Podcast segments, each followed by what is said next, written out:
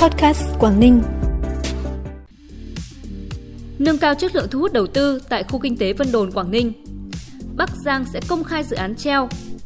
Tỉnh Thái Nguyên sẽ hợp tác với Liên bang Nga trong lĩnh vực giáo dục sẽ là những thông tin đáng chú ý trong bản tin vùng Đông Bắc ngày hôm nay 17 tháng 12.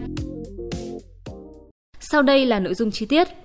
Thưa quý vị, năm 2021, thu hút đầu tư ngoài ngân sách tại khu kinh tế Vân Đồn, tỉnh Quảng Ninh đạt gần 5.900 tỷ đồng. Để đồng hành hỗ trợ nhà đầu tư triển khai dự án đảm bảo nhanh chóng và hiệu quả, Ban Quản lý Khu Kinh tế Vân Đồn đã thành lập Trung tâm Dịch vụ Hỗ trợ Đầu tư trực thuộc Ban để đồng hành hỗ trợ nhà đầu tư trong quá trình khảo sát, nghiên cứu địa điểm và hướng dẫn các thủ tục đầu tư theo quy định. Ngoài công tác hỗ trợ đầu tư, Ban Quản lý Khu Kinh tế Vân Đồn thường xuyên có văn bản chỉ đạo, cử cán bộ làm đầu mối đôn đốc, tháo gỡ những vướng mắc các dự án đang được triển khai đầu tư, nhất là đối với những dự án đã có hoạt động đầu tư hạ tầng kỹ thuật, như tổ hợp nghỉ dưỡng Sonasi Vân Đồn hapo City, khu du lịch sinh thái cao cấp Vân Hải, khu đô thị du lịch và bến cảng cao cấp Ao Tiên. Sự hỗ trợ này đã được các nhà đầu tư đánh giá cao lãnh đạo tỉnh Bắc Giang yêu cầu công khai các dự án không triển khai hoặc chậm tiến độ sử dụng đất trước ngày 30 tháng 12. Đây là một trong những nội dung được đưa ra tại chỉ thị về chấn chỉnh quản lý đất đai tại Bắc Giang.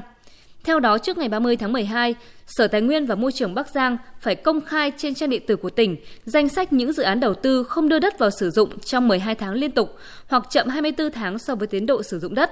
Danh sách phải công khai, còn có các dự án được gia hạn cũng như chậm tiến độ sử dụng đất vì lý do bất khả kháng. Các thông tin này cũng sẽ được công bố trên trang thông tin điện tử của Bộ Tài nguyên và Môi trường, Tổng cục Quản lý đất đai. Bên cạnh đó, Sở còn được giao giải pháp cơ sở dữ liệu hóa các quyết định giao đất, cho thuê đất để quản lý thời hạn sử dụng đất và có giả soát hàng năm. Tỉnh Thái Nguyên sẽ hợp tác với Liên bang Nga trong lĩnh vực giáo dục. Đây là nội dung buổi làm việc giữa đoàn công tác do ngài Bezetko Zenady Stepanovic, bí thư thứ nhất Đại sứ quán Liên bang Nga tại Việt Nam với tỉnh Thái Nguyên. Tại buổi làm việc, đại diện đoàn công tác cảm ơn tỉnh Thái Nguyên đã quan tâm tạo điều kiện để Trung tâm Khoa học và Văn hóa Nga tại Hà Nội tổ chức thành công khai mạc triển lãm tranh Di sản thế giới tại Việt Nam và Liên bang Nga tại Bảo tàng các dân tộc Việt Nam diễn ra từ ngày 16 đến ngày 20 tháng 12 năm 2021 đồng thời bày tỏ mong muốn được hợp tác với tỉnh trong lĩnh vực giáo dục, nhất là về chương trình học bổng của chính phủ Liên bang Nga dành cho cán bộ sinh viên trong tỉnh. Cũng tại buổi làm việc, lãnh đạo tỉnh Thái Nguyên khẳng định sẽ giả soát, lập danh sách, đôn đốc các ứng viên đủ tiêu chuẩn đăng ký tham gia học tập, nghiên cứu tại Nga trên tinh thần học để phục vụ phát triển kinh tế xã hội của tỉnh. Tại lễ ký kết thỏa thuận hợp tác giữa Ủy ban nhân dân tỉnh Hà Giang và Viện Khoa học Thủy lợi Việt Nam vừa diễn ra, Ủy ban nhân dân tỉnh và Viện Khoa học Thủy lợi Việt Nam thống nhất quan điểm cùng hợp tác hỗ trợ một cách toàn diện trong các vấn đề liên quan đến khoa học và công nghệ thuộc lĩnh vực cấp nước, sinh hoạt và sản xuất, lũ quét, sạt lở, sụt lún đất, ngập lụt khu đô thị,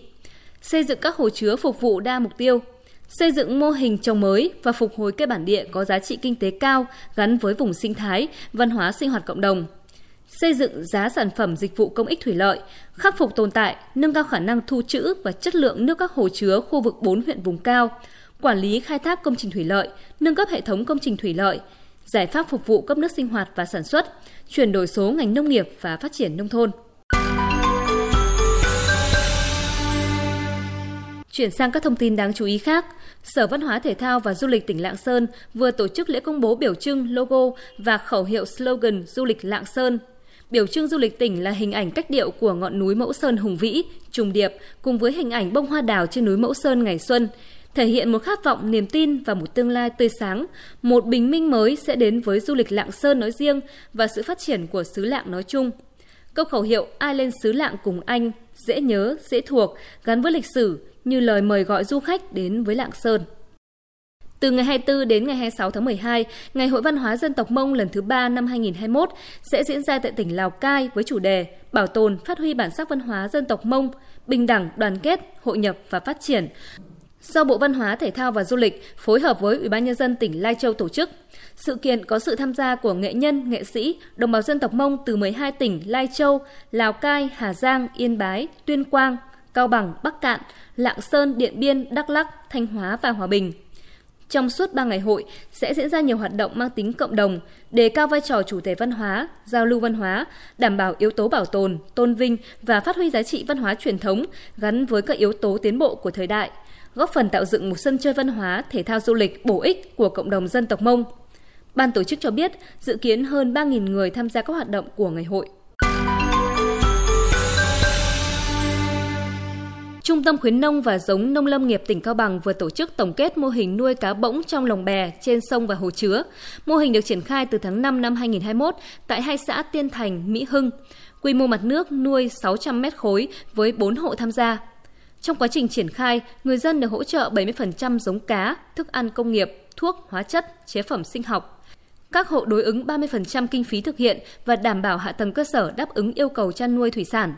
Sau 5 tháng nuôi, tỷ lệ cá bỗng sống đạt 96,2%, kích cỡ đạt 24 đến 25 cm. Đến hết năm 2022, khi thu hoạch cá có thể đạt kích cỡ trung bình 2 kg một con, giá bán 180.000 đồng một kg, lợi nhuận cao gấp đôi so với các loài cá khác. Năm 2022, trung tâm tiếp tục triển khai mô hình tại hai huyện Hòa An và Trùng Khánh, duy trì các điểm chăn nuôi tại huyện Quảng Hòa, tìm mối liên kết để thu mua, tiêu thụ sản phẩm ổn định cho người chăn nuôi.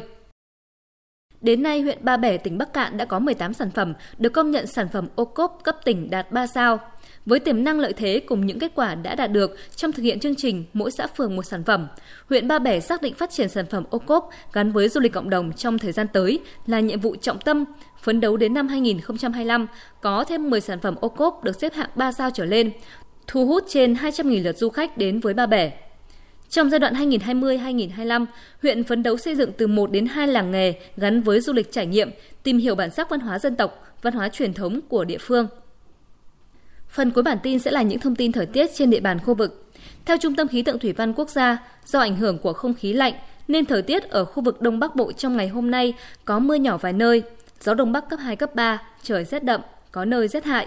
Nhiệt độ thấp nhất dao động từ 10 đến 13 độ, vùng núi 7 đến 10 độ, vùng núi cao dưới 5 độ, nhiệt độ cao nhất 14 đến 17 độ, vùng núi 11 đến 13 độ, có nơi dưới 9 độ.